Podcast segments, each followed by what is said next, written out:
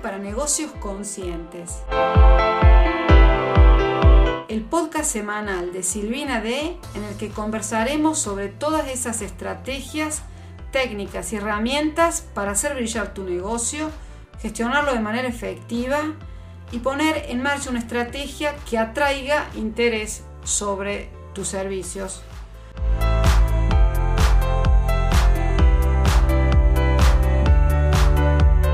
Hola, te doy la bienvenida al episodio 103 del podcast Marketing Digital para Negocios Conscientes. En el episodio de esta semana vamos a conversar sobre justamente el marketing digital consciente, estrategias clave para vender bienestar.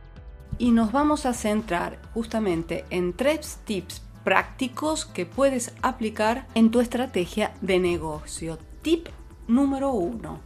Aplica el mapa de la empatía. ¿Qué es el mapa de la empatía? El mapa de la empatía justamente te ayuda a meterte en los pies de ese cliente que quieres ayudar. ¿Qué piensa y siente ese cliente? ¿Qué escucha en su entorno y que por supuesto va a afectar de alguna manera también sus decisiones y por ende también sus decisiones de compra.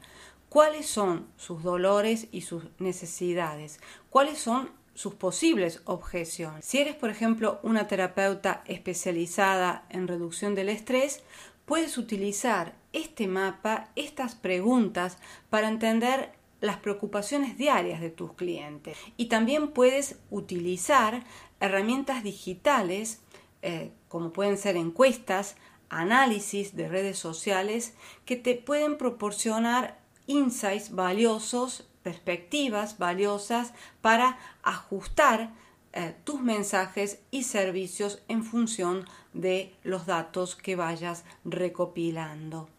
Te voy a dejar en las notas del programa el episodio 22 en donde hablamos sobre la importancia de conocer los niveles de conciencia de tu cliente y cómo te interesa captar clientes que son conscientes de su problema y que por lo tanto están dispuestos en invertir en su bienestar. Tip número 2. Tus valores atraen a clientes alineados. ¿Qué significa esto? Significa que eh, tus valores pueden de alguna manera polarizar a esos seguidores, a esa audiencia que tú puedes tener o que no tienes, pero y que te interesa justamente eh, de alguna manera ir construyendo. Significa esto, significa lo siguiente, que si uno de tus valores es, por ejemplo, la conexión con la naturaleza, puedes compartir contenido que muestre cómo integras concretamente este valor en tus servicios. Esto podría ser, por ejemplo, sesiones de terapia al aire libre o utilizando productos naturales. Y al comunicar esto claramente en tu plan de marketing digital, vas a atraer a clientes que valoran y están buscando justamente esas experiencias. Te voy a poner también un ejemplo imaginario, ¿no? Ah, suponte que tú eres la dueña de un centro de bienestar holístico ah, llamado armonía natural.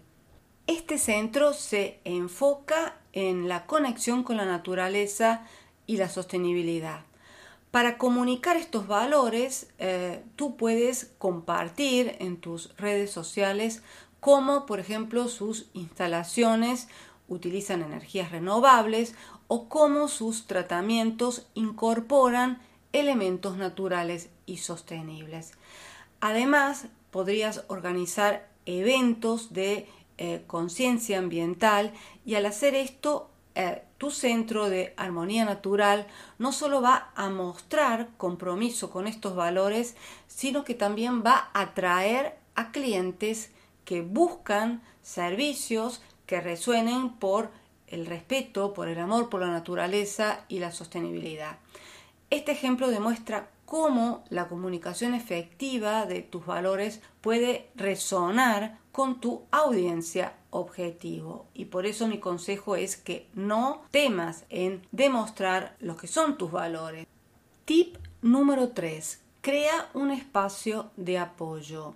Porque crear un espacio de apoyo para tus uh, clientes puede ser también esencial en ciertas, digamos, uh, áreas.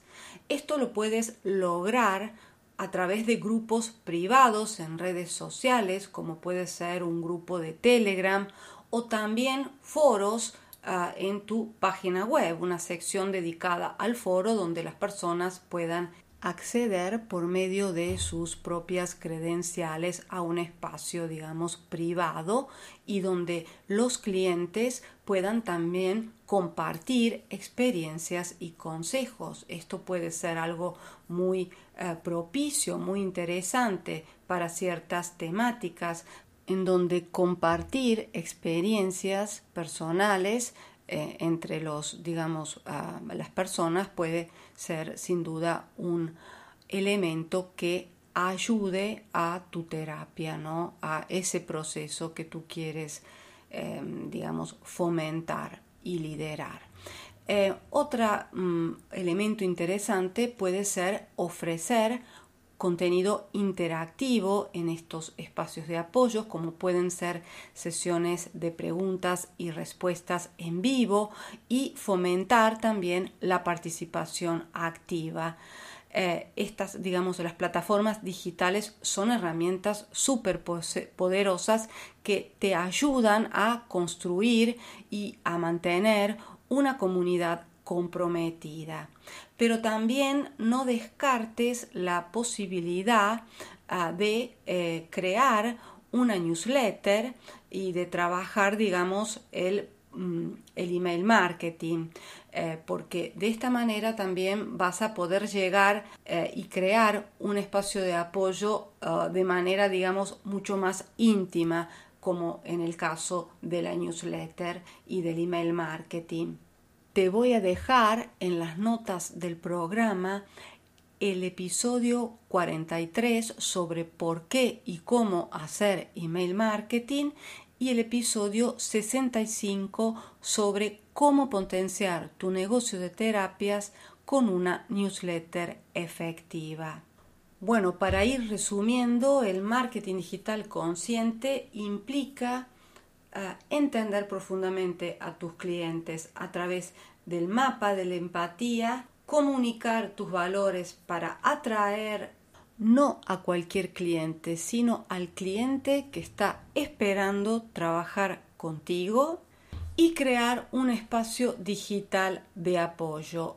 Estas estrategias, digamos, no solo mejoran tu conexión con tu audiencia, sino que también fortalecen la esencia de tu marca personal como terapeuta, pero de esto ya podemos dedicar otros episodios. Te voy a dejar de todas maneras en las notas del programa el episodio 28, pasos para crear tu plan de marca personal consciente para tus servicios de terapia o de coaching. Pero antes de despedirnos, quiero invitarte a dar un paso más y si lo que he compartido hoy resuena contigo, te invito a reservar una sesión de claridad conmigo. En esta sesión vamos a explorar juntas cómo implementar estas estrategias de marketing consciente específicamente en tu negocio. Vamos a descubrir cómo puedes conectar de esa manera más profunda con tu audiencia, cómo tus valores pueden brillar a través de tu marca personal y cómo puedes crear una comunidad que no solo apoye tu crecimiento empresarial, sino también que fomente el bienestar de tus clientes. Ahora sí, Muchísimas gracias por haberme acompañado hasta el final. Nos vemos la próxima semana. Un fuerte abrazo.